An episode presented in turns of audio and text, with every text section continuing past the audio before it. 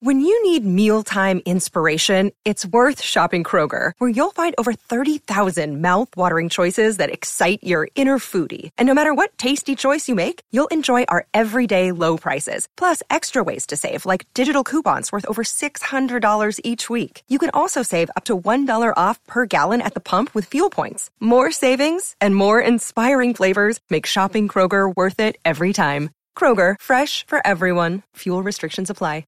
Another day is here, and you're ready for it. What to wear? Check. Breakfast, lunch, and dinner? Check.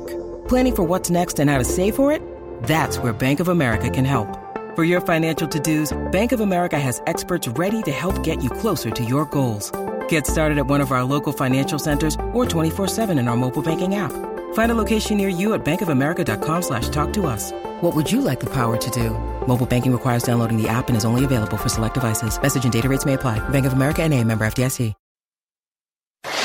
The Natural Hat Trick with Luke Lipinski, Craig Morgan, and Jamie Eisner. Welcome into episode 222 of the Natural Hat Trick Podcast alongside Craig Morgan. And Jamie Eisner. I think we saw the most quintessential Natty Hattie moment to end the Penguins avalanche. game. All right. Mm. The show's almost over. You done over there? Did you bring bring Brandon the duck? I'm Luke Lipinski. No, I still have Olfie with me. Alfie's still here. Alfie may uh, have Alfie's something been- to say later. he's been during a the good luck listener duck. question portion. Actually, he's been pretty solid. Penguins have won four in a row. Penguins look pretty good. I They- told you they were a playoff team. You weren't convinced. I'm still not convinced. They're a playoff team. But uh, I am convinced They have Edmonton Sid. is a playoff They team. have Malkin. They're Well, a playoff Edmonton's had McDavid and Drysdale. No, Well- Pittsburgh doesn't have Malkin. team. Well, he doesn't that's true. play. See, they they well, that's true. But Edmonton also had for the longest time Peter Shirelli. They So- did. They did. And now they've gotten rid of him, and they may win 75 games this year. Let's start. If only Dave Tippett knew how to coach offense. Now, one, one day he'll learn, right? Yeah. There are only They'd three. probably be unbeaten if he did. That's true. He's holding them back. there are only three players in the NHL that have more points than Connor McDavid has assists, and one of them is Connor McDavid. What does he have? Eleven assists now. Twelve assists, Twelve assists. Oh point- my! Twelve God. assists, seventeen points in seven games, and Drysdale right Doesn't behind Carlson him. have 11 assists too? John Carlson? Uh, he does. He's It's eleven. insane. Definitely not Eric Carlson. No. James Neal leads the NHL in goals, too, still, I believe, doesn't he, with eight? Hmm. Yes, does. but Okay. Milan Lucic with those penalty minutes Oh, and fights. He's got so many penalty Hard to minutes. replace that. you can't find those anywhere. Actually, I could go out and do that, but fights wouldn't go well. But, Wouldn't go well for you at But all. I could Yeah. commit penalties. Yeah, I, I think you could get about five fighting minutes. I, could do a lot of hooking penalties too. It's true. What's the opposite of the Lady Bing? They should be The let's- See, that should be the Lucic, Wouldn't that be great if they gave him an award? the Dave Schultz Award. The Todd Bertuzzi? Like, what are who's, we? yeah. Who's the guy that used to get all the penalty minutes? I guess there's been a few. Yeah. Who's the guy in Columbus? Jared Ball. Remember him? Oh yeah, yeah. They Is had he a like few of those 300 a guys. year? Yeah. Speaking of balls, I'm eating a donut. What a ball right now. transition. Wow. Right into the microphone, too. Just the way the listeners like it. They've come to expect it from me. Professionalism at its finest. Uh, we're not going to recreate the conversation Jamie had with, I, I think, himself off the air before the show started. Yeah, I do that a lot. Okay. Uh, let's get into the Coyotes. What does Miss Rita think about me talking to myself all the time? Well, only Craig can answer that Sure. question. I can't actually. Only only Nancy Nichols can. Do you have your banana suitcase with you? I do actually. All right. Would you like to see it? I just no, I absolutely Does it don't complete your day? I wanted to get all of the inside jokes out of the way so people that have listened to the first two minutes and forty four seconds have no idea what's going on. Hmm. Now, for the ninth and final time, how about the Arizona Coyotes? Hey, feeling pretty good about this team, actually. In five games this season, they've been the better team, or at least even in all of them. Yeah, against good teams. Against, yeah, Colorado is an insanely skilled team. And when it got to three on three overtime, Or th- well, three on two for the last true, play. yeah, Clayton Keller decided not to play the last shift. Uh, that never burns you in But the overtime. skill does it? that they come at you in waves. That eh, three on three, that team is terrifying. yeah. Fortunately, Except for the to rest, Jamie. Well, Jamie, I, I do you want to clarify this? You you said what was the number under eighty two for the season for Colorado? Uh, for, for wins? was it wins? I, was, I was wondering about that. No, it was it was ninety one points. I'll stick again. I'm not, I'm not coming. Uh, there's only one team that I'm going to change dramatically on than I thought in the preseason. Okay. It's still early. So you still think Colorado could miss the playoffs, though? I doubt it. Look at the look at the rest of the way the West is going.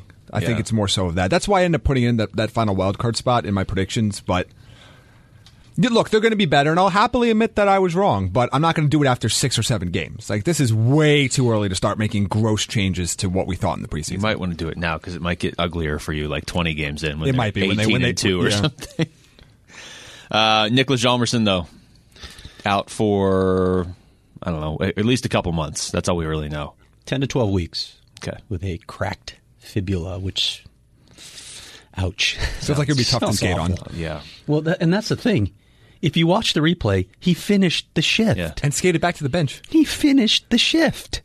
That's just insane. The Bergeron. But he's not tough, right? Because he's not Canadian. That's right. That's yeah, true. That's right. He's, he's from he's from Europe. So. Just playing with a cracked fibula. No big deal. I, I mean, I, I felt horribly after that because I tweeted right after that injury. I, uh, he'll probably he won't miss a shift because I've seen it happen. So I'm obviously a Blackhawk fan, How are they doing? and I've seen it. I Sorry, go ahead. They at least get to play games now. liked it better when they were idle. I've seen this happen so many times, right? He blocks a shot. He's in obvious pain, and I'm not saying he exaggerates one bit. I mean, when you block a slap shot, it hurts when you don't have padding in certain areas. And we can talk about that as well, by the way. But I expected him to be back out. And then when they announced that he was out for Yeah. the rest of the game with a lower body injury, I immediately thought, uh oh, this is serious. That's a problem. Yeah, there It there are, is. there are certain players. Most of the players are in the middle, but there are certain players when you hear, oh, they're, they're out for the rest of the game, lower body injury or whatever, midway through the game, you're like, yeah, okay, well, shocker. But then when you hear somebody like Jalmerson's out already, you're like, yeah, he's not playing for a while then. Because he wouldn't, he wouldn't be ruled out Right. five minutes later or whatever. This and isn't be able to soccer. play. Ooh, did I say that? They didn't come out with a magic spray and suddenly he was okay, pop back up. No, he has a cracked slash broken bone. Magic bone healing spray. Yes. Obviously, there's Ray Lewis used that before the Super Bowl one year. probably. Okay. I don't know. No, it was deer antler Deer spray. antler spray, sorry. Hmm. Yeah, I don't know why I remembered that, but that, that's that's where we are in the world. Obviously, there's it's a terrible, terrible impact on the Coyotes, and particularly on one unit that we saw in Winnipeg, the, pe- the penalty kill, which looks again you can't just attribute to one player, but boy, it looks remarkably different in a negative way with Nick Jarmuson not on the ice for them in the PK. Auntie Ranta said this to me actually as we were walking out of the arena in Denver. He said he's he's our best PK guy. He's the guy that guides everything, calms everything. And you know, you, you look at the the top of their PK with Grabner and Richardson, and those are really effective guys. And Grabner's stick is we've talked about that, how unbelievable he he is at anticipating with his stick and then the speed, but Nick is just so sound positionally, so calm. He just he just steadies everything back there. It's gonna take a while. I, I don't know that you can replace him on that unit. You just have to figure out a way to plug the dam because he is a critical piece on that unit. We were trying to figure out who the most irreplaceable players on the Coyotes are. And I would say Oliver is still number one because he does so much from the blue line. But in terms of irreplaceable, Jalmerson number two? Maybe Because there's nobody else that does exactly what he does. And you just said it right there on the penalty kill. Grabner and Richardson and Stepan and even Kraus last year get all the credit for the penalty kill because they're about to score shorthanded goals. It felt like every other game. Jalmerson actually, like you just said, anchors the penalty kill, and you could see it against Winnipeg. It took a minute for them for the And Jets to score on the power play. four great chances. Yeah. four great chances. It was scary. So, I you you can't replace him with one guy. It's certainly not going to be Kyle Capobianco or anybody else. It's going to have to be a bunch of guys stepping in. And they won the first game without him. I mean, I don't think this like ends their season or something. But I this is one of those. This is one of those injuries that if people aren't paying close attention to this team, they're just like, oh yeah, whatever. They still have Kessel and Keller and whatever. They'll be fine. It's like, no, no, no. This is the guy that you can't replace. Yeah, because it's one of those things where you talk about little incremental things that happen throughout a season that are part of a total picture. And the PK has been such a huge advantage for the Coyotes over the last season and seven, five games, whatever it's been, season and five games, that if that just gets a little bit worse, again, you're talking about a team that's on the playoff bubble and wants to be a playoff bubble team. You can't, if you just have get a little bit worse in a little- a few of these areas, maybe if they're not noticeable from just the general public or somebody that doesn't watch the Coyotes closely, it does it is going to matter in the standings. It is going to matter in the final point total because right now you don't have an advantage when your power play unit's on the ice. If you don't if that PK unit just becomes average instead of above average, it becomes a lot tougher for you to pick up points. We've talked about how difficult the first couple months are for the Coyotes. Well, they just got a little more difficult without Nick Chalmerson. The, the good news for him is he could be back as soon as Christmas time when you follow the timeline, but they've got a really tough schedule. You got to survive. You got to remain. Somehow you need to stay afloat, stay in this, and then hopefully he gets healthy and you haven't lost some other key players to injuries. Well, the good news is they have looked very good in their first five games, Mm-hmm. and even from the second, the first two games to these most recent three, Nick Schmaltz looks like a completely different Mm-hmm. player. Crazy from game two to game three. Yeah, and look, we talked about well, he had a five day break, I guess. I mean, the, the odd five day break Practice after your time. second game of the season. But we talked about this uh, before the season began. Would it shock you if he led this team in goals or points this season? It wouldn't shock me. I think it would shock some people that watched him in Chicago because one of the knocks on him is he doesn't shoot enough. Yeah. He's got a pretty good shot from the dots down or the top of the circles down. He just needs to be more aggressive with that. He seems to be one of those guys that looks to pass to set up, but he's been looking for a shot a little bit more. And man, does he have some chemistry with Christian Dvorak, his line mate with the Chicago Mission, huh? Really does. 19 points now in 22 games as a Coyote. So anybody that decided to write that trade off because he wasn't playing and Strom was producing with Kane and DeBrinket. Yeah. I, mean, I still pull for Strom. I, you kind of forget Chicago's in the league unless you're Craig, but Wow. I It's uncalled for. it felt For called that, for. I'm going to take a sip of my coffee right on the air. That's okay. You were eating a donut right into the mic earlier. Oh, that's awful for everybody.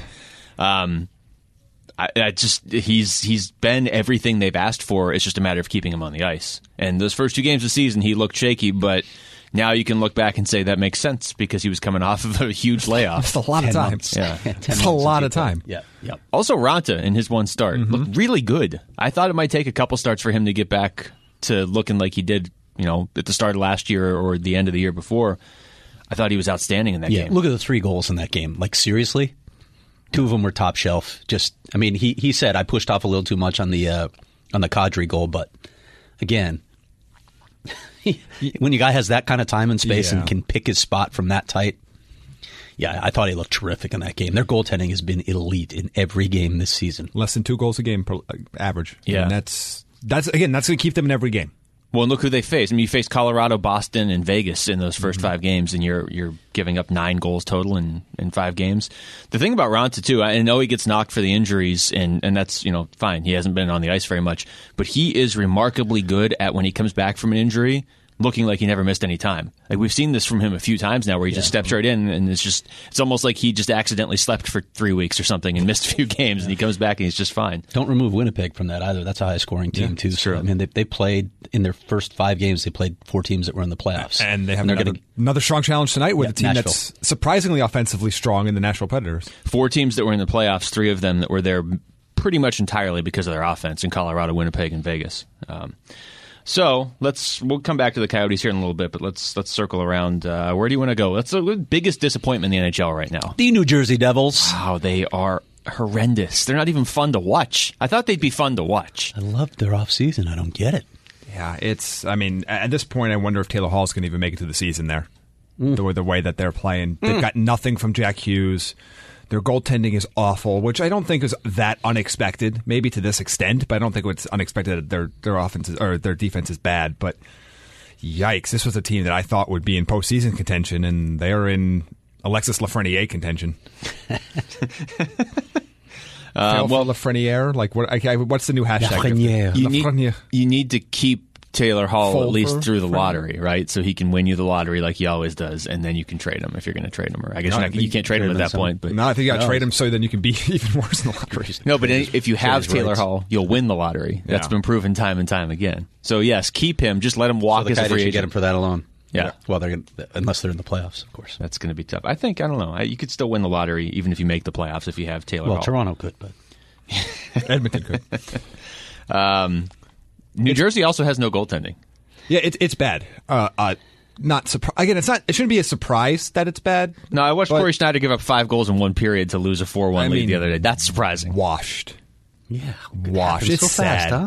Happened so fast. All right, well, Do you remember the game? I don't even remember which season it where he was. faced, he like, 97 Yeah, it was an shots. afternoon game. Yeah. Yeah. they had like ninety-seven shot attempts. A lot of those made it on goal, and they lost two-one. Was it? The Coyotes, Coyotes, Yeah. Devils. It was the day the Cardinals played the Packers in the playoffs. Yes, It's I did a across the doubleheader street. that day, Yeah, so the uh, the other game was much more enjoyable.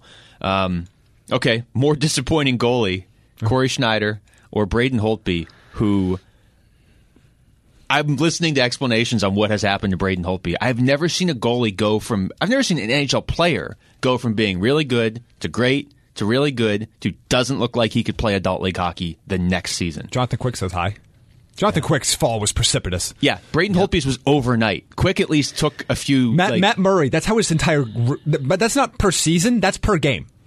Matt Murray's great, then good, then lets in a thousand goals, then is great, then is good, then lets in a thousand goals. Like Where would you Holtby put looks Martin like his Jones in this- career's on this over. continuum? Um, never quite had the, never quite reached that Lower height, peak. but he was he had ascended. Yes, and now, that's true. Ooh, he looks even, awful. Even like you can go back to guys like Cam Ward that started their career great, or like Steve Yeah. Mason, and, and they were really good, and then you know gradually or quickly went down. Braden Holtby went from winning a Stanley Cup to being good last year to being you can't use him in a game. Is he even their starter anymore? Samsonov's been outstanding. I was complaining about how bad Holtby is the other day, and then the game started, and he faced three shots and gave up three goals. Have you ever seen an NHL goalie do that before? Yeah, I mean, uh, you watch the Kings play, but um, he doesn't give up his he has a higher save percentage than zero. Holtby's save percentage for a game was zero. I, I don't know what you do there because you have years of evidence that says he is a very good goalie, but you also you can't keep throwing him out there if he's going to give up a goal every half a shot. They're not going to. I mean, because he's a free agent at the end of the year. Samsonov's your future in goal. Samsonov's been great. I, I mean, and they just threw Samsonov out there against uh, Toronto, didn't they? The most recent game. Yeah. I'm trying to pull up his actual numbers. I'll, I'll look Holtby or Samsonov. No, I have them both. Samsonov has been good at 1.84 goals against average in four games. Holtby a 4.27 goals against average and the ever popular 846 save percentage. Can't quite get to stopping Hmm. 85% of the shots he's facing. I mean, that's not ideal. it's I'm just trying to figure it out in context of if he's the worst goalie in the league right now. Well, I, I can't say that. There are a lot of candidates right now. yeah, there are a lot of bad. Wait, Louis Domingue's not in the goal, uh, league anymore, right? no, and he's not happy about it. I know. he's the worst good goalie in the Imagine league. being though. demoted. I was going to say, I was thinking about collapses. I remember the season opener in Anaheim when the Coyotes had that 4 1 lead and lost the game. yes. It's pretty much all on Louis Domingue. Yeah. But he would never say that. No. There's been bad goaltending this year, though, across the league. Uh, what, what goalies do you really trust outside of the Coyotes? And there's there's a few other ones like Boston. I trust Boston's goalies, Those may be the two best tandems. Uh, Yeah. but not just that. I mean, they may be the four best goalies. Like I don't know who else I really trust. I trust John Gibson. Yeah, Yeah, he's been really good too. Uh, Carter Hart looks good. I don't know if I, tr- I I like Carter. Hart. I don't know if I trust him yet. I need Yeah. I need more evidence there. Sure. Uh, Darcy Kemper. Yeah. I mean, Well, we how just can you talked not- about the That's what Coyotes. How I'm can saying. you not? Kemp, Kemper, Braden Rask, Holpe's high danger save percentage, by the way, is seven four two. That's higher than I thought it not was. good, actually. I figured it would be like 50-50. Oh, you're in close goal. I, I've never seen a goalie give up three goals on three shots before to start a game. I'm surprised they let him stay in after that. Well, they didn't, but I'm surprised they let him stay in that long. It, it has been remarkable though. There really hasn't been a lot of like scoring's always up at the start of the year. I get that, and every year people are like, "Wow, this is, the game has changed," and it you know it levels off by the time we hit November. But there's been really bad goaltending this year. Speaking of that, it, we haven't talked about this player, but how about Freddie Anderson? Do you think uh, they're concerned about him? Yeah. Well, I mean, they're concerned Speaking of about low anything. high danger save percentage is seven oh eight. The thing with with Anderson was he was always a marginal starting goaltender. Period, and he got overrated just by the fact that he was playing in Toronto. I know that might shock some people as Craig is is pushing donuts my way. Uh, I- he's someone that I never was ready to put in the elite, even elite ten to twelve category uh, at- for goaltending. Obviously. Toronto has a lot of problems defensively, and it's something they're going to have to address. And I know we got, we got asked about it in our questions, but that was the biggest thing to me in the preseason of why I didn't want to put them in the cup or winning the cup over Tampa Bay because there's a massive difference between those two blue lines, and that at some point is going to come back and be a problem for They can't Toronto. defend in their own end. No, they not can't defend and in their Cody own Cece and Morgan Riley cannot play together. Cannot not not not play end. Oh, Wait, together. Morgan Riley is a Norris Trophy candidate, MVP. Uh, what? I'm just trying to figure out how many knots that was. I think you said they have to play together. they can't play together. Okay, it was like Cody can Se- not, not, not, Can't not play. I, I know Cody CC has Hmm. been like this has been like the line of demarcation between the old school hockey fans and new analytics for years now. He's a bad player. He is brutal in his own. This end. is the he time- cannot play on your top pairing. I, I want to have, and now behind our door is our first guest today, Cody Cece, and he just walks in and punches Jamie in the neck and well, leaves. unle- unless I'm standing in the defensive zone, then I can walk right by. Why him. did you choose the neck? Just I don't out of know. curiosity. Just- I feel like I think it's one of the funniest body parts you can attack for a joke, right? It like if really you is. say I'm going to punch you in the face, it doesn't sound very funny. I'm going to punch you in the neck, it's instantly more funny. He might actually punch you in the face, but if he punched you in the neck, it suddenly becomes a much more comical interaction. True. So, yes. And for, for my goal for this For show, more comedy Jackie, ideas. Cody sees he is punching Jamie Eisner in the neck. Uh, I, look, Toronto is it's they're such a difficult team to evaluate because the media around that team over scrutinizes everything, and you have to sort of sift through that and figure out what is a legitimate criticism or not. But I don't know. They to me are one of three teams I would put in that top tier. Um, I, I guess I have to put Boston in there too, so maybe four. You better learn to defend better because you're not going to have playoff success if you don't defend better than they are. How hilarious is it going to be if they go out in the first round Oh. again?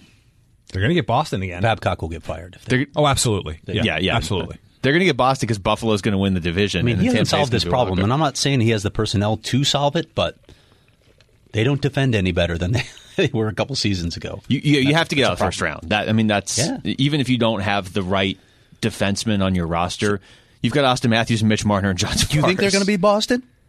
Uh, if they have to face Boston in the first round, do you think they're going to beat Boston? I, I still think Toronto's going to win the division, okay, if they win the division, that's much better for them. but if they lose in the first round after winning the division, then there's no. I mean, they're not going to be patient up there anyway. It's probably more frustrating if you're a Leafs fan if you lose in the first round to Boston again, but it's going to be more infuriating if you win the division and lose to Carolina in the first round or something. You know what I mean? Yeah. it's going to be hilarious if they don't make it out of the first round. I can't even imagine that. Um, how about the New York Rangers, who have played three games as we record this, and it's almost November? Are they? Are they? They're still in the league, right? Yeah, I think the NHL has just found a way to give them extra days in their regular season so they can have their rest. Carolina, Washington, Toronto, Winnipeg, and Dallas have all played eight games Yeah, already. It's weird, the disparity right now. what? I don't, I don't get it. How does this happen? I don't know. It's not like the Rangers played a game on the moon. Probably a decent explanation for it in terms of conflicts at MSG or other places, but yeah, it's weird. They play road games though too, don't they? So they could play some of these other they teams do. in their they buildings. do play They some should- they games in should other play some road buildings. games. Yes, I mean it's the East, so road is relative. Relatively, yeah. Oh, we have to take a half-hour bus ride. Uh, you know what, guys? Just drive in your own cars. That's fine. That's fine. Just carpool. Just, yeah, just drive your Lamborghini to Philly. Okay, I'm going to run through some more of these. Uh, Lam- can you imagine driving a Lamborghini around Philly? You'd be you'd be the king of the city. Uh, Buffalo, We're dead, Well, and someone else would be the king. of the city. you'd be the king of the city for five seconds. Philly, uh, Bu- uh, don't get me talking about Philly. Buffalo, five one and one. Don't I, buy it. I know we talked about this last week, and we don't buy it. Um, and I don't either. And I, I'm trying to figure out when the point would be when I would buy it. I think it would be after Christmas, honestly. We're not going to get there. Now they're playing some road games. They're starting to lose a little bit. Uh, I'm just they're they're not a playoff team. With uh, with Tampa, who went out and proceeded to lose to Ottawa by multiple goals over the weekend, are we just seeing a team that is trying to maybe pace themselves a little bit more this year? yes, Is Toronto doing that too? uh, they can't afford to do that. They don't have the uh, street cred to do that. Granted, Tampa Bay doesn't in the playoffs, but even I mean, even in the postseason, they've had some deep runs. It's just we're thinking about last year in particular, but Toronto hasn't done anything yet. Tampa's played a ton of road games too. Five of the first six on the road. Yeah, there Like, you go. So We're starting. We're seeing like a lot of the again. So they're two, two, and one on the road. I expect them to be. We expect them to be over five hundred on the road, but not. I mean, I don't seem they're going to have the crazy record a- away from home as they did last year. So I'm not that worried about it. non-traditional market team with a crappy schedule. That Hmm. Sounds familiar. And they're on the East Coast, so there's really no excuse for that. Wow, I'm looking through the ES- Travel still is easier for them. ESPN's power rankings that just popped up. Yeah, they're I think bad. that was. I think it was. Uh, is it from today?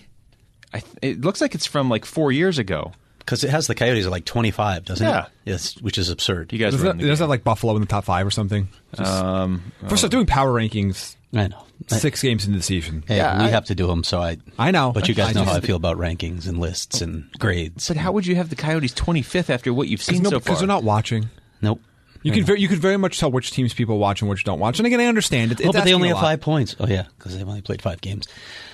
Anyway, Yeah, Buffalo number 10. Okay, well, as if none of us have watched Buffalo play hockey before. If Buffalo makes the See, playoffs, if- if- look, to me, if you're going to do a, a power rankings like that this early in the season, I think you have to do it almost like college football does it, where you have to take into account the actual talent level of the team wh- and then their record. So it's not just well they've won, they're five and zero, they're Buffalo, so they're number two.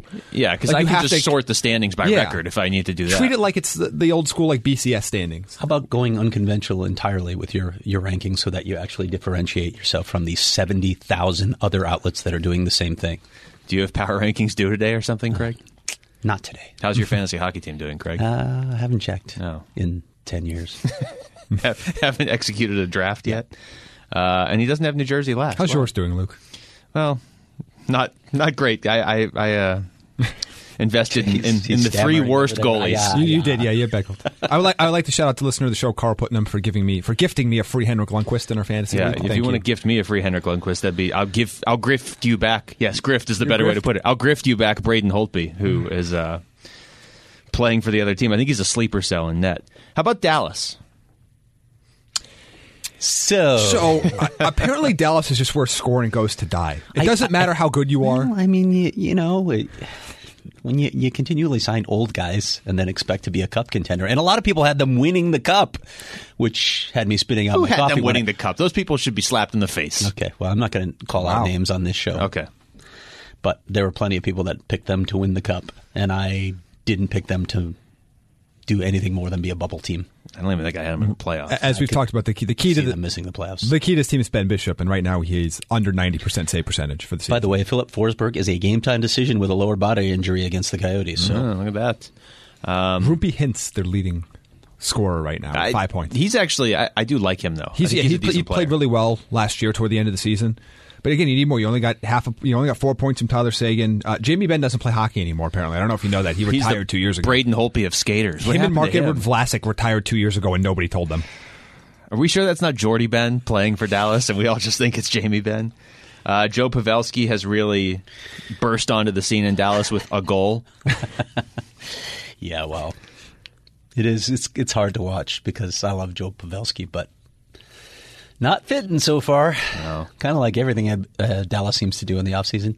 The reason I transitioned from fantasy hockey to Dallas is because to me they run their organization like a fantasy hockey team where there's so much turnover every offseason and you just bring in names and then they don't fit. And they pretty consistently don't fit together. And it's not look, we're 8 games in for them To be be fair, Luke, every player has a name. with big names, Okay. Joe is a short name, actually. Um, It is a very short name. but Pavelski's a big name. Yes, it is. To see. So, I'm just going There by you go. last names. All right. Sold. or Joel L'Esperance. See that name? That's a Mm. big name. They um they could still turn this around. They've got 74 games Well, left. Luke, I don't know if you know this, but the St. Louis Blues last year yeah, like, we should do our weekly award for who's going to be this year's St. Louis. It's Dallas, isn't it? Oh, I'm going to get out in front of this narrative by just making fun of it the whole yeah. season. Well, how many GMs will use that this year? Well, How they many should. GMs? We should. We should count. We should tally it. Yes. Has It's a anyone gr- said it yet? No, it's too early. It's but too we should early. tally it. It's how a many gr- GMs say, "Well, look at what St. Louis did last year." it's a great CYA tactic. Well, what's the team that's most likely to do it right now? Dallas or New Jersey, right? I mean, those are the two most disappointing teams. I didn't think Dallas I is going to don't be any think good, Jersey's but going to win a cup, but no. I didn't think Dallas was either. So, but I, I guess Dallas would be the most. Dallas was likely cl- of the closer of the two. teams that And they're are in the same hot division. garbage right now. They can go all the way to who was last in the Central last year, and look what happened. And uh, they're on their way. Although Minnesota is Last in the nice. central, and Central- in the Midwest of the country. You're onto something here. Yeah, see, maybe that's the path. Um, Bruce Boudreau listed in the notes by Jamie. By the way, Jamie and I did the notes this week. That's why the show is so disjointed and unorganized. We do have coffee and munchkins, though. That's We True. do. It's good coffee too. Who um who's the first coach to get fired? It's Boudreaux. Yeah. You think it is? Well, Heinz. Heinz is. It's it's a fun race, but I'm I'm going to go with Boudreaux.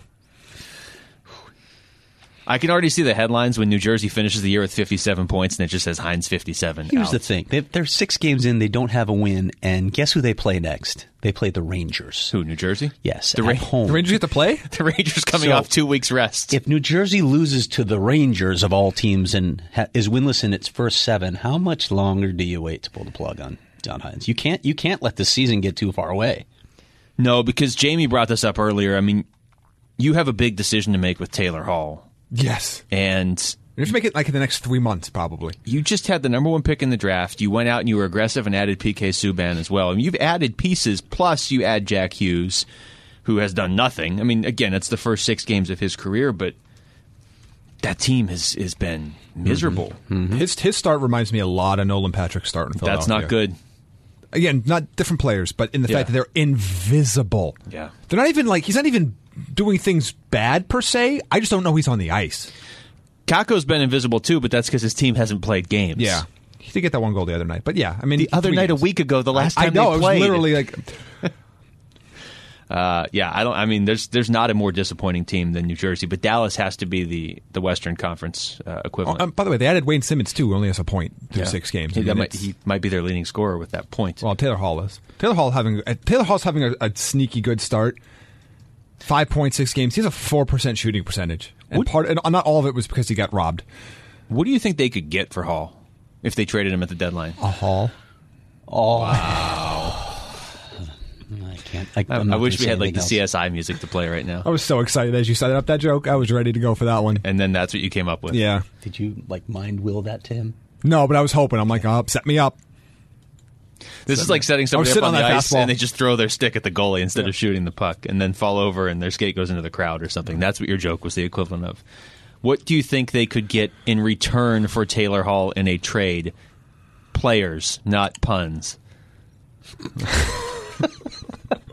When, when are they trading him? Uh, let's just assume the deadline or That's near the, All-Star deadline. break, somewhere around the All-Star Okay, so we're oh, Half a season. so so we're limiting the the teams that might be interested at that point. break. Well, you could trade him. I mean, they're not going to trade him curious. today, but if, whenever, What whenever if they're you- like zero and ten, that, well, that would and the be season's next week. over, Well, like it was for the Coyotes two seasons. A lot of ago, it just right? has to depend on what Yeah. Taylor Hall tells you, right? I mean, you have to just go to him and say, "Be honest. Do you want to be here?" I or don't think not?" he does. I don't think he wanted to be here when they were supposed to be good. I don't. Yeah, I don't think he does either. But I don't know. But I, I, I mean, you have to work out a deal with him if you're a team that trades for him at this point. I'd imagine. Where would he go? If you give up anything of Where could you significance. imagine him? Well, okay, let's say on Edmonton. January 5th, there's still. Adam Larson is available. They could use another winger on that line. the trade is one for one. They need to get Chiarelli back in New, and somehow into New Jersey so they can trade him back. Um, Colorado. Can you imagine Taylor Hall and You Nathan got cap McKinnon? space. Winnipeg will have cap space too, but I'm not sure if he Yeah, wants but to the- go to Winnipeg. can- can- can Guessing Taylor- not. Can Taylor Hall play defense? No, obviously not. That's why he was dealt for a mid-tier defenseman. Montreal. Taylor Hall in Colorado is frightening. Oh, terrifying. It is. So what if you're Colorado, let's say, what would you give up for him? By the way, Kale McCarr might win the Oh, he's Norris. so good. Did you see the move so at the good. blue line? Yes. Oh, He's so are good. you kidding me? I mean, he still makes some defensive mistakes, so he's Yeah, not going to he win does. the Norris. He's not so great in his own end yet, but give but him time. give him like three years, he'll Yeah. win the Norris. Just throwing this out there. Like if, if Okay. they if, just with their L- LTIR space, I don't know who the heck they'd give up at this point. What about Pittsburgh? if you if you're doing it for pure rental purposes, Mm-hmm. you're Yeah. doing it for one season, and you're saying um, New Jersey can't get a, a you know Hall doesn't agree to a contract extension somewhere, so they can't get a huge haul. Just understanding that your window is very short now. Yes, Oh, Okay. Understand that you're basically you're in a year Narrow. to a window really can't be. I guess it can be short, but you're in a year to year the fun- window. It doesn't really work. It's like one of those little circular ones that doesn't It's only all the open a way. crack. Yeah. At this Just point. turns. Yeah. Okay. They're pouring cement over your your window right now. they're breaking it up right and every now, yeah. year, sometimes you can like gr- you know just like stop it a little bit. Let That's a little an bit of interesting air one. in. I'm just happy that we're talking about the Penguins still having a window, possibly because of Crosby's With Taylor goal last Hall, night. you which put Taylor Hall in line with Crosby. I don't know what you could give New Jersey, honestly. And here's the problem with trying to do that. Ray Shearo's familiar with the players you have on your team because he used to be the GM of the team. Hmm. Yeah, I don't Yeah, I know don't what they either. would give up either. Actually, when you yeah, I just- what would you have? I mean, you're your first round pick. And I, I know Rutherford doesn't want to give it up, but I'd give it up for Taylor Hall if I'm trying to win a cup. when has that ever stopped Rutherford in the past? yeah, so I don't believe him. So I because would- look- you look at the team with the most cap space right now, including the LTAR stuff. It's Detroit at the top with like 12.7 million. could I- totally see them going all in for no reason. yeah, it doesn't make sense to me. Pittsburgh's number two with 8.9 on, on, on the LTIR. Columbus Nope. doesn't make sense to do that. Ottawa, Ottawa, doesn't nope. make sense to do it. Colorado, we just talked about. Oh, When is Win- it not making sense? Stop Winnipeg it Columbus in makes the sense, past? but uh, he's But not going to Winnipeg. yeah, Winnipeg. He doesn't want to go to Winnipeg. No, Anaheim, no. Montreal. Uh, Does he have protection? I don't know his contract. Does he have? I does he have don't- trade protection. I'm gonna look let's right get him now. on the line right now. Okay. Joining us is He uh, Taylor does not. Hall. There's nothing in his contract. So Well, you know what? I'm guessing he thought to Mm-hmm. even limited. himself, he was like, well, I just don't want to get traded to New Jersey. Oh, I'm already here, so I don't need to protect Hmm. myself against any other team. Uh, that was fun. Um, I just don't. Uh, you're right, Jamie. It makes sense if you're Pittsburgh, if you have a window left, it's this year, A- and I guess that would be Malkin comes back healthy, Crosby keeps playing the way he's playing, Gensel scores every game, which he does do. But you don't have anybody else. No, I know. And look, and you're in the East, but you're also again, you your path to the conference final is not that difficult. Relatively, Uh, how about Jack- especially now that Washington doesn't have a goaltender? Jack Johnson. yeah, Well, they do. They just haven't made the complete switch over yet. Jack Johnson and Brandon Tanev. You think that would get it done? what if we just start uh, stockpiling all Hmm. the Dominics together? Cahoon and Simone. uh, Just every Dominic on the Penguins roster.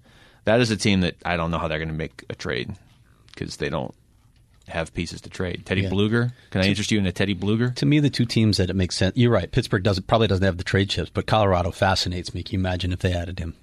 Colorado and Montreal. I think They don't you're have right. enough skill on that team. No, they really could use and speed. Yeah, wow that that is that team is so much fun to watch. I would I would be a six season ticket holder if I lived in Denver. it is not it's not a fun team to watch if you are if you want the other team to win. Yeah. It's just an ulcer basically waiting to happen. And I've had to watch them play the, the Coyotes and the Penguins in the last like 4 days. Um, but if they did add him, I mean how great is the scenario where Colorado gets Taylor Hall and then he scores the winning goal to take Edmonton out of the playoffs? That would be pretty sweet. I'm all in on that. That would be cool. Imagine running out Hall, McKinnon, and Rantanen on a line. Imagine running out Hall, McDavid, Drysdale. Landeskog is like, wait, what happened? Yeah, You're, you're uh, out, Landy. Sorry, Remember when people were ready to give up on Gabriel Landeskog a year and a half ago? Yeah, because he had one Yeah, because he had like two months of a okay bad half season. of the season. Yeah, it wasn't even a bad year. Uh, okay, people gave up on McKinnon too. I, yes. What? Yeah, man, people were giving up on McKinnon as a top player. Not, not like gave up, but like sold stock on him being elite. Yes. Oh, just watch him play. unbelievable. Watch him play. yeah, his sophomore slump, and everyone was like, "Oh wow, how, what was a waste of a pick." What what was his sophomore slump? Like it, It was wasn't like even- sixty points yeah. or something. I'm not even kidding. It was like yeah, it was like sixty. Let me see what it was. It's but- just so funny how people's perceptions. They, you have a player that gets sixty points in some cases, and you're like, "Oh, this guy's amazing." Right. Uh, when did he have thirty-eight points? well, no, that was in, okay. So 38 in the 60 in 64. Yeah. Yeah. I mean, he did But- trail off a little bit. He had a couple fifty-point Yeah. seasons, but now it's ninety-seven and ninety-nine. yeah. Yeah, he's awesome. But it is funny, the, just the perception of you can have a guy that has 60 points, like, this guy's amazing. That's almost a point per game. It isn't, but okay. And then you have a guy like McKinnon drop down into like the high 50s or low 60s, and people At- are like, he's done. 19 years old. Yeah. Yeah. He was 19. Just to refresh your memory, he has 80 goals over the last two years. He's so good. What, uh, this is Jamie's part of the notes, and I don't understand what it says. So It's can not you just sourced. explain it? Yeah, I don't. Oh, what I, is oh, I this? didn't put the source in there. Uh, that was from Elliot Friedman's. Uh, I believe that was from Elliot Friedman's uh, 31, 31 thoughts. thoughts. If it wasn't, it was from NHL.com. It was one of the two. most dangerous team. Oh, okay. So I should have put the first. Ba- Basically, they asked a bunch of. I think it was even six- just put it in English. That's fine. They asked 46 current players Okay. around the league who is the most dangerous team that did not make the playoffs last year. Okay. And overwhelmingly, the Panthers, Devils, and Blackhawks at the top. Was this at the s- This before re- the season? Yes, this was just before the season. I don't know why they didn't publish this until like this week, but this was just before the season. Okay, I'm doing strike through on the Devils. So I think we Strike could through say on the no on the Blackhawks. Devils, no on the Blackhawks. So then we've got Panthers, Rangers, Coyotes, for the top three. Then nobody those else. really- Coyotes finished in the top five here. Those could all be. Uh, I think all three of those teams are playoff teams. I so do I. Panthers. The Panthers got off to a little bit of a slow start, but you expect that with Yeah. some changes. New uh, new coach. coach. Yeah. Yeah. The one thing I did think was interesting was Montreal way down on the list, considering from a fans, just not just Canadian fans, but just NHL fans perspective, that was the team everybody was convinced was going to be a hundred point team These this are year. players. Yeah, that's what I'm saying. This is the difference between what the Realistic, they players understand. thinking Yeah, versus Montreal fans is pretty thinking. much what it is. Yeah. they're, they're a mediocre team. That's what you're going to get. Yeah, they they are. They're a fun team to watch, but I mean, the- six points in six games. Like that's just sort of what they are. Mm-hmm. They got screwed last year. They had a good enough season. They should have been a playoff team. If they were in the West, they would have been like the number one seed. So I mean, sometimes that happens. We've seen it happen Mm-hmm. to teams from each conference over the year. Last year, it certainly bit them more than anybody else. They had what more points than Colorado and Vegas and somebody else that made the playoffs in the West. But they're just, I don't know, They're just there. Yeah. Just because your your city has expectations for your team doesn't magically make them good. Yeah, they do. They have really good hot dogs at Bell Center, though. I, see, I've never had them. You've never had the Bell Center hot dogs, the famous Bell Center hot dogs that you can't bring in the press box. By the way, you have to eat them in the dining area. even though Why? they serve them in between periods. I don't know. I guess I don't. They're afraid of us dropping them, or I I don't know, making a mess. You're the like the fourth person this season that has told me how good the Bell Center hot dogs They are. are. They're crazy good. No, they're not Vienna beef. They're not Chicago dogs, but they're good. They're really good. And I did sneak one into the press box last year anyway. contraband. Smuggled it. wow. They they like it's crazy how militant they are about it too. You're just brazenly They're waiting admitting in the it. hallways because you got you got to like climb stairs to get from the dining room to this hallway and then go back downstairs into this to the sort of suspended press box and they got guys standing there watching. No food, no food. Wow. Say it with a you know French accent. I would hope so. Yeah, It's almost scarier if they speak French but say that with it with no accent. Yeah. right. Yeah.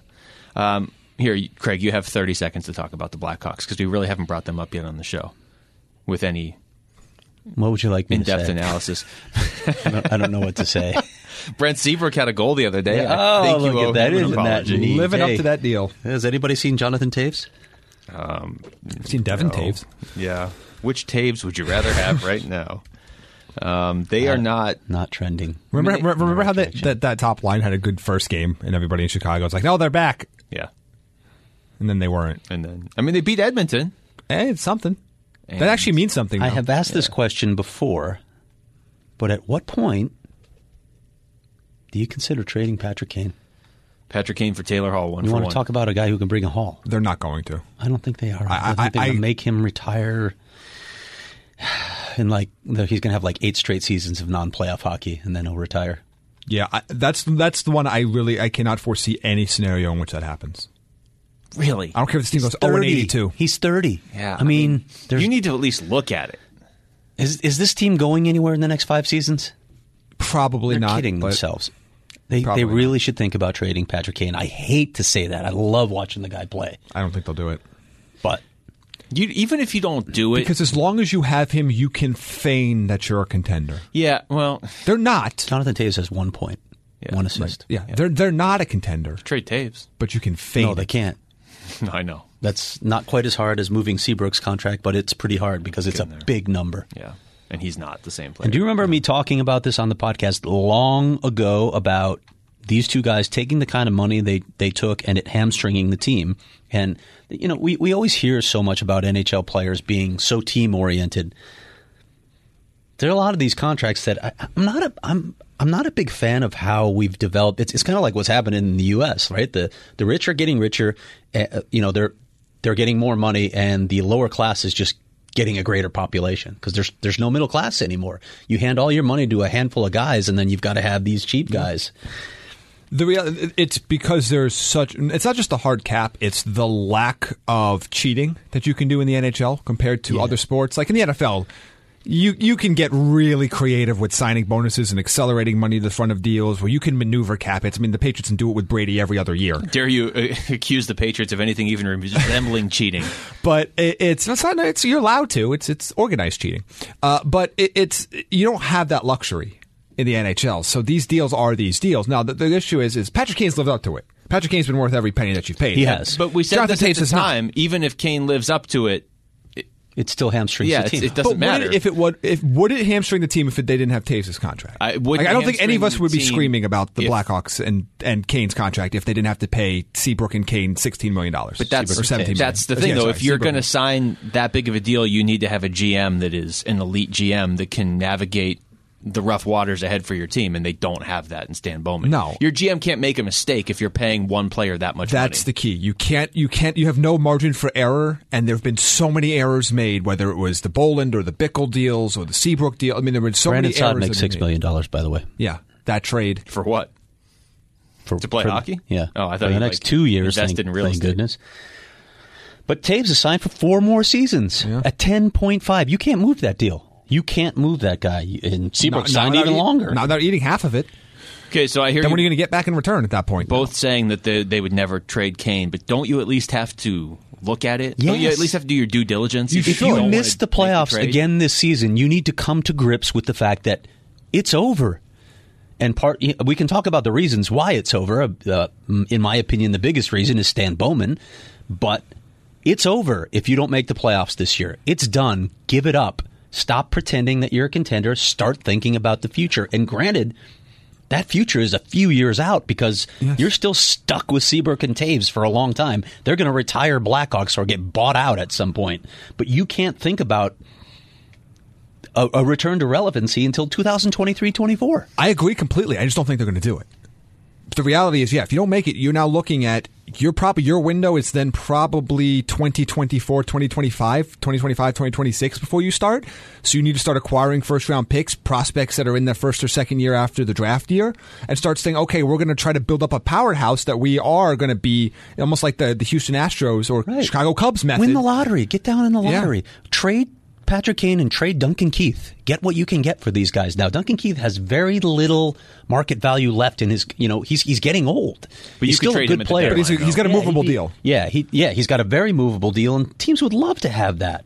Yeah, I mean, he, he- that's somebody you're going to have to trade strictly to a contender. So your, Oh, your absolutely. Mm-hmm. pool of potential trade partners is is narrowed. But just wait till the trade deadline and trade Duncan Keith. Kane, I think you could trade to almost anybody. Yeah, Kane- uh, 30 teams. 30 other teams should Would be try to interested. find a way to get him. Yeah, Yes. I just Trade him I- to I mean, Seattle. Would you have you have Seattle. you have Doc? Leave him exposed. Don't Yeah, get anything Boquist. for him. That would be a Bowman move. that, that's the only. Then it's not his See, fault he that's left. the only thing I'm interested in. Would and I don't think they would do it. And I don't know. I have to see this. T- Tays has a full no move, doesn't he? Um, Because I think the no move counts for Yes, expansion he drafts. does. Okay, so you can't do anything with that. throughout his contract. I was saying because I'd be interested to see if you left Taves exposed and maybe if you could attach a first round pick or something Can't and do make it. Seattle do it, but you can't do it. You know No. who else who has a no move? Brent Seabrook. A full. through 21 22 Just which handing is those when things the out. expansion draft is yeah that's the other side of it what are you doing Well, handing it- these things out Yeah. Uh, you know what? At least the GM didn't live to tell the tale. At least he's out somewhere, Yeah, right? Mm. And typically, when you make this many mistakes, at least the GM's out and somebody else is in cleaning up his mess, right? hey, but you know what? You had a good run. You got three. You did. So- But You did you did Oh, it get does- three you got should have three. had five or six It doesn't Yes. have to with be any this kind bad. of cap management Yes, whatsoever but you they would got have had three. five or six because this team was this good and had that many great players that they let get away or had to give away because they managed the cap so badly we've talked about this as well think about the ex-blackhawks think about Yeah. what they could still have on this team if they had managed the cap Including some of the young ones, like Tara Vinen. That's that's And the real- Panarin. You you can win your three cups, and uh, and and maybe you shouldn't win anymore. But you should. It should be a. It should be a relatively slow decline. You should still be a playoff This team. that's winning a, couple dynasty. series. This should have been a dynasty thing is- with the way they drafted. They've drafted so freaking well, and it doesn't matter. But I don't think That's that's the. I I mean, think they Dustin Bufflin would be burned out on hockey if he were a Blackhawk. I suspect not. Um, well, they might be able When to get he him walks back. outside and says, "I'm in Winnipeg," I'm sure that has something to do with his disposition. Well, that's why he's not doing it now. He'd be burned out if he was a Wherever he's Blackhawk right, living. I'm now. not going back. Call me in April. It shouldn't. Uh, it shouldn't take to 2025 to rebuild the team, though, should it? No, not 2025. no, I thought I continue to I'm contenders. looking at the, Okay. the yeah. I'm looking at when Taves and Seabrook come off the books. Well, that's It's- 2024. That's what I'm saying. Like that's when that's yeah, well, how far Seabrook you might have- be a buyout at that point. But that's how far you have to go to. I think you're actually like a contender for anything. Like you have to bottom out a little bit. Yeah. Again, if you're making the moves, if you're trading Kane, you're trading Yes, Keith, you're exactly. trading those. Then guys, you're it's gotta bottoming be- out. Yeah. That allows you to bottom out and get those picks in the And you got- draft, you- and they do draft well. They scout well. Yes, you got good players. You got Doc. You got Boquist. I mean, you've got you got pieces there. Why is Taves so bad now? I don't know. He's a year older than Patrick Kane. I The- the don't drop know. off shouldn't have been that extreme, I and don't it didn't get it. just happen this year. I don't know. I honestly don't know. I can't figure it out. I, I Now, would- he's had some injury issues, Yeah. and maybe It's a it lot of slowed miles. Down. He's had some head injuries too. yeah. a lot of miles on the body. I don't know. I can't. I can't speak to that. I don't understand it. But one assist from a guy who's making ten point five million. Come on. I And hope playing it was with a Patrick really good and has assist. been playing with Patrick Kane a lot this year. Like he was playing on the top line with Kane and uh, Nylander early in the year. Like Yeah. Dylan, Really? Dylan Strom produced with Patrick Kane. On the Uh, power play. Okay, here. You want to get listener questions Yeah. after that unprovoked shot at Dylan Strom? Wasn't it, I wasn't shot Dylan Strom. It was a shot Jonathan Taves. S- Uh, this is uh, Seth. Who would you rather have on defense? John Scott, Brandon Gormley, Brent Seabrook, contract included. Jack Johnson, contract included, or a traffic cone? Wait, wait. Give me the first two options again. John Because right Scott. now I'm leaning toward traffic cone. Scott, Gormley, Seabrook, Jack Johnson, traffic cone. Brandon Gormley, I guess. no. For one year, one year at veteran Wait, minimum. one year is that what we're talking about For Gormley, How, yes. long do we have to? How long do we have to abide by this? It just says contract included. Yeah, so contract included for Seabrook and Jack Johnson. Jack Johnson's it, Jack Oh. Johnson's not getting paid a lot. You're just committed to him for another. Yeah, four I don't. I, Years. I'm afraid of commitment, so no, I don't want that. Your nine wives You're not, not that? really. I mean, you commit to a lot of people. Yeah, you're almost too committed. Yeah, but I don't think about it first. Okay. Brandon Gormley. By the way, I'm, I'm, I'm glad that I am single handedly bringing back Brandon Gormley to relevance in the Arizona market by just continuing to bring him up on the That's true, show. and he's and probably Twitter. still waivers exempt, so you can Yeah, just send him down. Frolunda HC. I think I would, we're going to get you a Frolunda Gormley jersey. You should. Jersey. I want a Frolunda shirt. If you can If I, I got to find one. procure that, let me know. It's a That's very a- elaborate yeah. logo. yeah, it's cool. It's very detailed.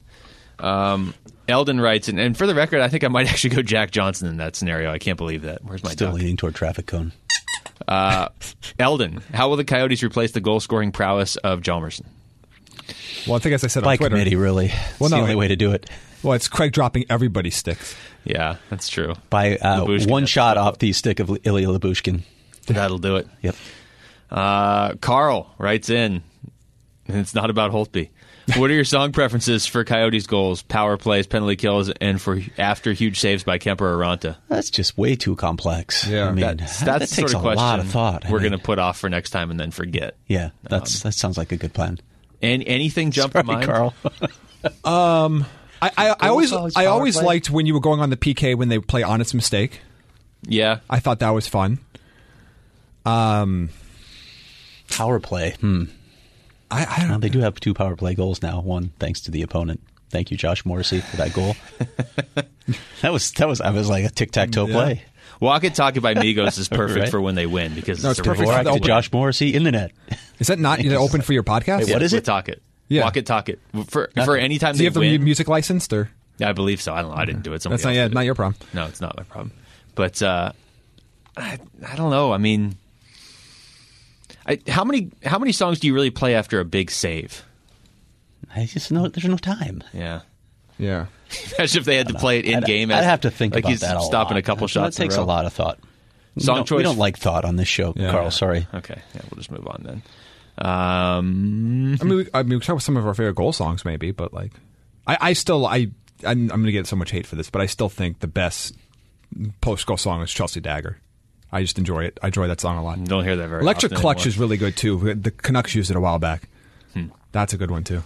Or Electric Warrior, excuse I'm me. by partial to Clutch. Chelsea Dagger, Yeah. sure, but you know, we don't hear that a lot. No, you don't hear it at all. Uh, da- anymore. dangle Lost snipe Mm-hmm. its luster. belly. oh, no, it's getting its luster back because it's like it's rare. Mm. Supply and demand. Who is arranging the ritual sacrifice to break us of the injury curse? Well, Well, I mean, I feel like I've already done that. you need to keep up with the uh, latest story on the Athletic. Do you want to explain what happened there? Not really. I Okay. just sort of want people to read it. Uh, I Don't don't Read give it. away the story, but Read just that. give away the, the premise. well, I, I visited Mrs. Rita's Spiritual Awakening Center, the famous Mrs. Rita's, the the one from the Gin Blossom song. which- You guys have no idea what I'm talking I about. know when the I- Jim Blossoms are. yeah, the Coyotes made them come out and play one time. Yes, they did. Oh, they made them. Them was it them and Loverboy. Tempe's own G- Gin Blossom, so it, it's got a local bent to it as well. But uh, I went for a reading on the Coyotes, and you should read the story on the. It is Athletic. actually, it's really good. You should read okay. it. Okay. Uh, which Coyotes player has been the most pleasant surprise success this year? pleasant surprise. Oh, I, I, Connor Garland. I, I didn't. Uh, it's early. It's five games, but I didn't expect. I know somebody's going to ask us about oh, do we reevaluate our goal opinion on Connor Garland for the season, but he's been getting to the front of the net. He's been putting the puck in the back of the net. Three goals in five games. This is what he did Goes last year, to though. The net. yeah, but not not to this pace. Not the no, it's- goals. again, It's five games, But, but, he, he he broke in pretty quick. He last did. Year. He had a great start, and we'll see if it, he can sustain it. That's it's tough to do this, and it's tough to do it at his size. But he goes to the net. He he's not shy. He's probably their most aggressive player in the offensive zone, which is crazy to say, Yeah. but he's scoring. He's- he's a high another guy effort that I player. Yeah. Bring up, and and I've I've thought that he had some upside for a while, but Christian Dvorak's been really good all season. He just wasn't getting the points. He broke through in that last game. I really liked his game. He also writes in, "How about that Tanev goal? Well, Well, yeah. a, a, a goal by Brandon Tanev that gives the Penguins a win, that gives Colorado their first. I mean, it was an overtime loss, but still their first loss. That really everybody on the podcast won there. Uh, finally, one more from him. What is happening with Nashville and their crazy goal scoring so far? That's a good question. We'll see it firsthand. Mm, We'll see. here Yeah, tonight. we'll get a close up look at it. Um, Victor writes in. In terms of light years, how far away is Jamie from the Yagerbod? What comes after light years? light decades. I don't know. Uh, he also writes in Since Luke doesn't screen questions beforehand, how far of this does he read before he realizes it's not a good question? It's not a question at all. Well, Yeah, it well, really is a it question, kind of actually. is. Is. there a question mark at the end? Yeah, there is. Okay. For the record, I read that slowly for comedic value. Sure. You know how to read. Rose writes in Now more relevant than before, we know Jalmerson is the best defenseman at playing defense. Who on the team is the second best defenseman at playing defense? Well, we're going to find out. it's not Chikrin yet.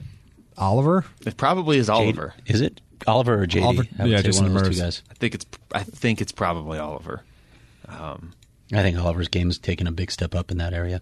Yeah. And somebody wrote back with OEL. Um, I didn't read the Down Goes Brown article on The Athletic. Have either of you guys? Mike I, I writes it. did. I did. Yes. Okay, I Mike read the wrote Coyotes in, part, yeah. Uh, about the different types of bad starts was pretty harsh on the Coyotes, don't you think? Yeah, he was just having some fun. It's yeah, it's Don Goes Brown. You have to. It's his shtick. That's Yeah, his gimmick. it is his- It's what this is. and it doesn't really apply, to be honest, to the Coyotes start this year. So I'm also a big fan of Booper, who wrote back to him and said, It hurt. Look, poor starts have been a Yes. staple of this team for the last while, uh, but you sounded like you were choosing a less delicate term. yeah. but again, remember what we said after the first week. Remember what we said on the show two weeks ago. Let's let's let's talk about this in two weeks and see how you feel. And I guarantee you, i- i- those out there in Coyotes Nation feel a lot better now. And why did than we two say weeks it? ago. Because they look so good doing Yes. it. They did. They looked That's so early. good doing it. They simply weren't finishing, but they were outplaying teams Yes. and they were getting good chances. I know a lot of people too were saying they're not getting to the net. Yes, they are. Garland is. They're getting to the net. Yeah. They're getting shots from inside the dots much more than they were last season. during Keller that was start. the first two games. Oh yeah. And then Well, yeah. he- Well, then uh, there's a- I don't know what's happened to, since, since then. Yeah, we could talk about Uh, that. That was a lot of mumbling there from the two of you. well, Clayton Keller hasn't been very good the last few games. He slipped big I, time. I, I was buying in after the first two games. Now, I, I know he didn't have goals or anything, but to me, as I've said a thousand times with Keller, I want to see the effort and the intelligent plays on the ice. In the first two games, I thought he was making them. Let me ask you this: At what point do you drop him in the lineup and give someone else a chance, like a Binny? Um, you got to be careful with it, obviously, but you can't put up with this. He's got to be contributing. Yeah, well, I mean, now you've you've, You've got committed Kessel to on him that for line. years and years Yeah, and years. but and that doesn't mean you can't, you know, structure his development a certain way, and that includes message sending. well, no, I would say now. I mean, you've committed that money in those years to him. He's not immune from last year. Last year, I thought he was playing even worse than this in the second half of the season. I would have Mm-hmm. healthy scratched him last year. Some of those games, they healthy scratched everybody else, and they were still winning games. And he was he was not good the second half of last year. I'm going to assume this is three games where he just hasn't looked right, and he's going to get it back together because we've heard Tockett say so many times that he has really put in the effort this offseason. But you're right. You're not immune to getting bumped down because Kessel's playing well. Kessel's doesn't playing have really any well. Production to And show somebody for it. asked about that as well. Why isn't he producing? And you know, I think it's puck luck is a big part of it. But just to get a little deeper inside of that, if you if you do look at the underlying numbers, Phil Kessel's producing offense. He's been really good. Yeah, he, I think he's been their best forward from a, ga- on a, every single game basis. He's been in totality their best forward. Yeah. So I don't I don't worry so much about that. I think that's just a matter of Well, time no. before he starts producing. But he needs a line mate to come along with him. But that's what I'm saying. If Keller's if Keller kept playing like this for another two weeks, okay, yeah. I mean, I think Keller can handle it emotionally if he gets bumped down the lineup. He's not the golden boy. What about the other scenario you just brought up though? If it's if it's this bad, do you sit him down for a game and say, "Yeah, watch from the press box. I have 13 forwards." And as Taka has said himself when he sat Christian Fisher the one night and then Barrett Hayton was out of the lineup, it's not because everyone anyone's playing badly. Well, after a few games, you might be able to say that about Clayton Keller. You might send a message at this point, like you said, they've committed to him, they've given him a lot of money. It's time for him to give them return on the investment. And in the last few games, he hasn't. So if this continues for a few more games, maybe you send that really hard message: sit up in the press box. They think they should have done it last year. At that, That point, last, too. yeah, I I don't think they're there yet. This year, last year, I thought it was it was. I was surprised they didn't do it last year at certain points. But I And don't, Taka we're not talked there. about it. He addressed that Yeah. specifically. Yeah, but we're not there yet this year. Well, and look, and I get it, but at this point, you know, you've been in the league long enough. There's a point where I understand you have to be delicate in how you handle certain players, and everybody responds to things differently. Yes. But there's also a point where you have to be a professional, and this is part of being a professional. That if you're not playing well, you get bumped down or, or sit in the press box. It, it- we've talked about the effort thing with with, and with Clayton Keller, and it's so important because you look at a guy like Connor Garland. Connor Garland has maybe half the skill set that Clayton Keller has, but he's all effort. He's a high effort player with enough skill that he's getting stuff done. From day one. he's If been Clayton that Keller guy. can put in that effort consistently, he has the most skill of anybody on this team, maybe aside from Phil Kessel at the Ford Group. Like i- i- you got to see it, and it's can't and it can't just be when he feels like it. It can't just be for part of the game. It can't just be in October or in you know what I mean. It, it's got to be That's what's concerning. This is October. yeah, like it's Yeah. you got to you got to be consistent. It's You're got to right. be it- every game. It's not en- enough yet. It's three games. How long do you wait? Well, you're talking about two different things. Pulling him out of the lineup. I mean, I, I think Well, there's either either moving him down the lineup. If he plays bad tonight, he can move down the lineup on Saturday. As far as I'm concerned, that you moving down the lineup, you still have a chance to to earn your way back up the lineup. And on this team, the four lines are so uh, not completely interchangeable, but they it's not. There's not a huge difference between the first line and the third line on this team, other than Phil Kessel's on your first line. And if you can't produce with him and he's not producing, even though he's playing well, yeah, why not try Vinny or somebody else up there? Just try it. If it doesn't work, okay. Honestly, playing with Richardson and Grabner is not the worst thing in the world for Clayton Keller. No. it And- really wouldn't be. Yeah, because talk about two guys who demand work ethic And can If keep you're up with- playing alongside yeah. Richie, and you don't bring it.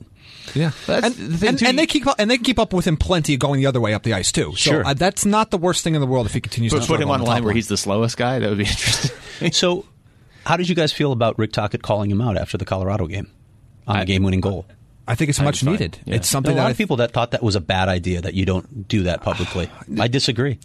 He's called players out before. it's the Yes. NHL. It Every- is the NHL. It happens often. everybody has to be accountable. And we were on the show last year talking about how. Now we found out that he was more he was harder on Clayton Keller behind the scenes. You know, uh, Craig Morgan did that reporting. But when we were sitting here before we knew that last year, we were saying why isn't Tockett being more even more public, or whether in his comments or in his changes to the lineup, to show that Clayton Keller is not living up to expectations. This is what you need.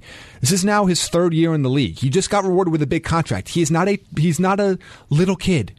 He's not someone that you oh you can't yell at. He is somebody that has the potential to be a great player in the league, has flashed it, but is not showing it on a consistent basis. You need to call players like that out when they're making mistakes. Not only that, he's about to be paid like he's a great player, and he hasn't been a great player yet. He's had a great three week stretch and then kind of been gone for a month. And then, ba- I mean, you can see the potential. Like, you understand why the Coyotes signed him, and you get all that. But you're about to be the highest, second highest paid player on the team. The first highest paid player is Oliver Ekman Larson, who was absolutely called out by name within a week of Taka getting here. It's the NHL. He gets called out qu- quite a bit, actually. Yeah. Tockett's on his case. Well, fans get on his case for plays that aren't even his fault. Right. Like I had some people asking me what Oliver was doing on the game-winning goal in Colorado, and I just I, my mouth just dropped open. He was doing everything he was supposed to do. He was letting the shoot the goalie take the shooter. He was defending the pass, and he cut off the move across the slot. He did everything structurally he was supposed to do on that play. Clayton Keller did everything wrong, including starting with not getting off the ice when he had a chance to change, and he was too gassed to play defense against Burakovsky on the game-winning goal. Yeah. So he just waved at him and let him walk all the way to the net. The Harry Potter move. Yeah. Saw that last It year. was brutal defense. Brutal. And and that's the thing. You, you wa- I want if if I am a fan of a team, I want the coach of my team to be harder on the players with the highest expectations. Okay, I don't want look, look. We've talked about other players who are str- like a guy like Christian Fisher who's struggling to score. I don't think it's going to do much for Taka to call him out publicly because I just don't know if Christian Fisher has the skill set to put the puck in the back of the net 20 times. Clayton Keller absolutely does. Clayton Keller has a skill set to be a point per game player at some point very soon in his career. If he is not producing at that level, and a lot of it is upstairs and a lot of it's effort, he needs to be called out because it, whatever's been whatever's been happening hasn't worked so far in the last year and year plus. to be fair to Tockett, w- A, I think he's shown he's very good at, at managing his players emotionally and, and knowing when to, to call them out and when not to. And, and B, it's not like he came out after the game and was like, well, Keller's not scoring and that's why we're losing. He had a very specific example in overtime of he should have got off the ice. We lost because of it. Right, and people people were saying to me, "Well, he also created he helped create that goal, the Nick Schmaltz play, right?" Yeah, if I had asked him about that, he might have talked about that as well. That's how interviews work after a game. We asked a very specific question, what happened on the game-winning goal, and Rick Tockett gave an honest answer. He told us exactly what happened, and he was right. You have a problem with that? I don't get that. which I like from Tockett because anybody that goes back and watches, like if you ask that question in the post game press conference and Tockett's like, oh, you know, they, they made a nice play. Well, anybody can go back and watch and say, wait a minute, this guy's not playing any defense and it's three on three. And it basically, it was like a half ice setup and he wasn't playing any defense. So if you're the coach and you don't say what really happened, then we get on the coach for not being honest. I don't know. I like the way Tockett handles most of the stuff he is asked to handle, and I also think that Keller at this point can handle being called out. There's also a difference between having uh, constructive criticism and critiquing a play in a game or a moment or a game. There's a difference between that and saying that we'd make the playoffs if Toby Reader scored 12 goals. Yes, well, that like, was there's a the- huge difference between those two comments, and I think they're being treated the same, and it's it's ridiculous. As parents will say, focus on the behavior. Don't make it a personal attack. Focus on the behavior. Uh, Steve, before the season, I asked if Garland would score over or under 20 goals. You all quickly and emphatically, I must say, answered under. Would anyone like to revisit their answer? on, I'm sorry, on who? Garland. Garland, Uh, 20? look, he's shooting 30 percent. Right Yeah. now. that's a lot. I, I, I don't know. I've always thought uh, I'm more confident that Garland's he- like a 15 to 17 goal guy. Th- yeah, I, I'm I'm a little bit. I would be willing to inch it up a little bit, but I'm not quite sure I'm ready to say I'm going to take the over on 20. I also don't think he's doing. I, I like the way he's playing, but this is. I mean, he played this way last year. I, I don't understand why people are shocked by Connor Garland. To me, is one of the toughest players on the team. Right. Took a puck off the head last year and then came back and played that game. Um, Got a goal out of it, too. He did because he went to the net. Yes, he do, and he does that, and you're going to score because of that. But he, he did slow down, if you remember last season too, after that hot start. Yeah. He had 13 goals in 47 games last year, so that's about a 20 goal pace. Yeah, high effort player that's skilled enough to, to put some pucks in the back of the net, but I, I don't think he's ever going to be a guy that's going to be a consistent player at that. At And you that know what? number. One of the biggest problems with Connor Garland is he does not have a great shot. no, He does not have a great shot. But the best thing about him, and, and I told you guys off the air, somebody was talking to me yesterday about what he gets so lucky on his goals. He goes to the net. That's which what is happens, what and that's creates- that's, Tockett's been that's not preaching. luck. Creates that's your not own luck. luck. That's creating Yes. chances by doing what you can do. And if you lined up all the players on the Coyotes, you would look at Garland and say he's probably the last one. Please, going can to we the net. all do what he does? Yeah. I'm sure Rick Tockett would love that. He, to He's me, fearless. plays it's, a it's Tockett amazing. style game. Yes, it's Yes. amazing to watch. I don't know. He just forces his way into the lineup. I don't know how you pull him out when he gives you that kind of effort, and you're getting results out of it. yeah, Um, we have a couple here asking about Chikrin. I, am going to have a piece coming on him soon. When you look at the guys who are going to eat minutes for Nicholas Chalmerson, that's your guy. That's the guy to point to first and foremost. He's gonna. He's moving into the top four now, and you know he's got the big contract. He's he's had enough time. He had a training camp. He's healthy. It's time for Jacob Chikrin to show what he can do.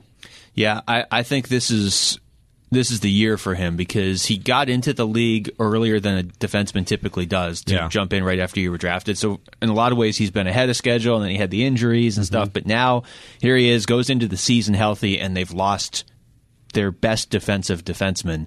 Not that Chikrin's ever going to be a defensive defenseman. No, he has to be better though. Yeah. Yeah. This is it's his fourth year now. Like I, he's still young. He's Mm, 21. but Yeah. it's his fourth year. it's not it's not just your your um it's not just an opportunity though. There's responsibility. Like he has both of those this season.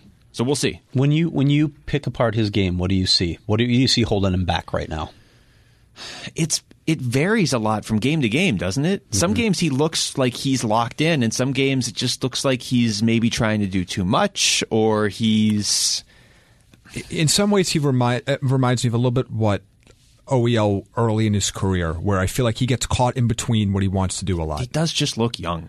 like he gets Defenseman caught, espe- sometimes. especially on like on the blue, uh, on the offensive blue line. Like he sometimes gets caught in between. Do I come up in this play? Do I try to do this? Decision-making. Do I get That's back? it for me. It's decision making. I don't think it's there yet. But I don't think it's hockey IQ, which is what people like to lump in. I think decision making is a better way to put it. I think he has Yes, a good hockey but IQ. At still year four. Like Yeah. I know he's young and there's time, but there's a point where you want to start again. I'm not. It's he's still 21. I feel like But he you tries still- to do too much You sometimes. still want to see mark, market improvement because again, it's not like this is his first time on the ice. And by the way, injury. uh, Yes, I know injuries have affected him, but it doesn't affect your ability to make decisions Yeah. unless you truly don't trust your legs. Attitude and physical tools are there. yeah. He's he's a great kid. I mean, he has Yeah. he has approaches the game the right way, and the work ethic is there. That's all there. It's just he's got to put it together in terms of his reads and decisions. Um, okay, I'm trying to. There's a billion questions here. How about Kyle? The Yotes are fighting for a playoff spot. Will ownership allow Chaika to make any deadline deals? If they're fighting for a playoff spot, Yeah. yes. I think I think the cap situation is going to be Yeah, that's more of gonna be a more hindrance than restricting. ownership or anything of that nature. Because they're up there near the ceiling now. But they do have, you know, they do have the LTIR Yeah. Yeah. allowance. Uh, I'm still getting people laughing at me when I suggest that the Coyotes are well over the floor. I, I tweeted that out earlier this season when they when they um, I f- I don't even remember what the deal was Or when they signed Kemper. I was like, this pretty much guarantees they're going to be up there as a a decent spending team next year too. And people were just like, ah, yeah, right, they're right, they're fighting, fighting to get to the floor. Like, I don't, does anybody not understand how the salary cap works? There's just- a it's floor just- and a it's just a ceiling. narrative. I mean, I, mean I, I guess they look. A lot of people will look at the sal, the actual salary they're spending, and say, "Well, that's that's much lower." And much it's lower, true. but they're not struggling to get over the floor. But also not they're- even close. It's also much lower just for this year. They have a lot of these deals kicking in next year. yeah, Keller So goes. I mean, they've a spent lot the of money. these- They just Keller and Kemper both get paid next year. they did like a 90 day same as cash thing until next year on a lot of these guys. I mean, it's just like so the money's being spent. It- It's a completely different narrative. I'm just saying, look, they right now they they don't have a ton of cap space even for the deadline. What, yeah, what do people want? I- Like, I you don't- can sit there and be like, "We got to spend more." Well, they're up against the cap. The teams in the league have to follow those rules. I, I guess the question for me would be if you suffer another injury on the blue line, where are you going at that point? 'Cause Yeah, you- I don't. you do you have to see do somebody something. in Tucson? Because I don't. Capabianco was the guy. He is. Yeah. So that's something that you know that's Victor Soderstrom can't get here soon enough. Hmm. yeah, I'm not sure they would do that. I, No, I, not- I, they're not I, gonna do I it think it now. would be a mistake to do but that I'm this s- soon. next year, though. Next Sure. year, I think you would be able to turn. To him. Sure, and at, at that point, you start looking at some of those other guys Kevin who Ball, are going to maybe, have uh, but- expiring contracts. Um, But like, yeah, this year, like who? I mean, Jordan Gross, Cam Deneen, like Robbie Rousseau, those guys. Yeah, yeah. I mean, if it's for a game or two, like Right. if you see like whatever, but if it's a you know multi-week injury suffered to somebody there, you're going to have to look outside yeah, the that's why when organization. Osterley took that puck, I was just like, uh oh. Sitting on Yeah. the bench, he's not coming back on the ice. He tested it for a few seconds at one point in the third period, but but he's okay. How have I missed this? This seems like something Jamie would know. What is the Taylor Swift curse with the Kings? Oh, the oh, banner. I only kind of know this. Th- they had a Yeah. banner hanging uh, uh, commemorating uh, some uh, insane amount of straight sellouts for her in Okay. her concerts. I, was, some- I don't know if it's 14, 16, somewhere in the teens. And Kings fans were complaining about it. They, they were annoyed, so they covered it up. And now they can't win a game. Well, they couldn't win a game anyway. it's not like they were a great team last year. I mean, why are we I, I don't know blaming how Taylor long Swift? it's been there. uh, But, Yeah, but, but it- seriously, Taylor Swift is not your problem. And now other teams are trolling Oh, them that when was they a win. great troll by the Hurricanes. Carolina Hurricanes. well, Todd and Phoenix, the one who sent that in and, Yeah. and quote tweeted it to us. Well, no, no, the, the Kings are their own set of terrible. They have nothing to do with anything outside. First of the all, organization. why would you even respond to fans like on that one? Okay, we want to be responsive to our fans. I get that when it's something important, but that, yeah, sorry, don't care. It's it's a big deal. She she she's popular here, and we want to honor her for that.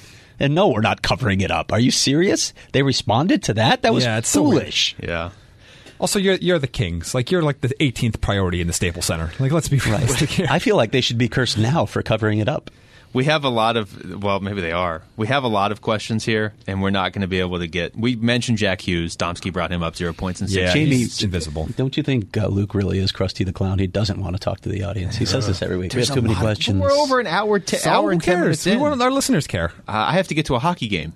Uh, That's that true. starts uh, Yeah, not but for a long some time. of Eight us work hours. before. I the also game. have to go to that game. Seven But hours You and 50 show up minutes at to puck the drop. opening face off. Oh, that's how it is. you just show up and do what you do, Craig. Um, Cochise Jack. Go get your psychic readings Mm. and Go get your Your hot hot dog in dogs, Montreal yeah. and come back and Um, oh, there was there was a couple good ones though. I wanted to read. Um, here, I go by H now. Why is Jamie Eisner? It's the question we all we have no answer to. Why is me?